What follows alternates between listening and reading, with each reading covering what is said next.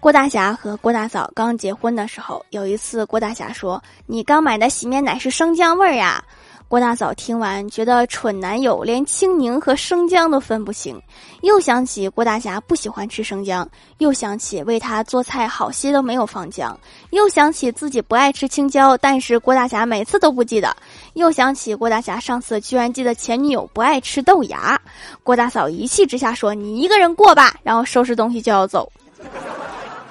非常完整的推理链条，没毛病。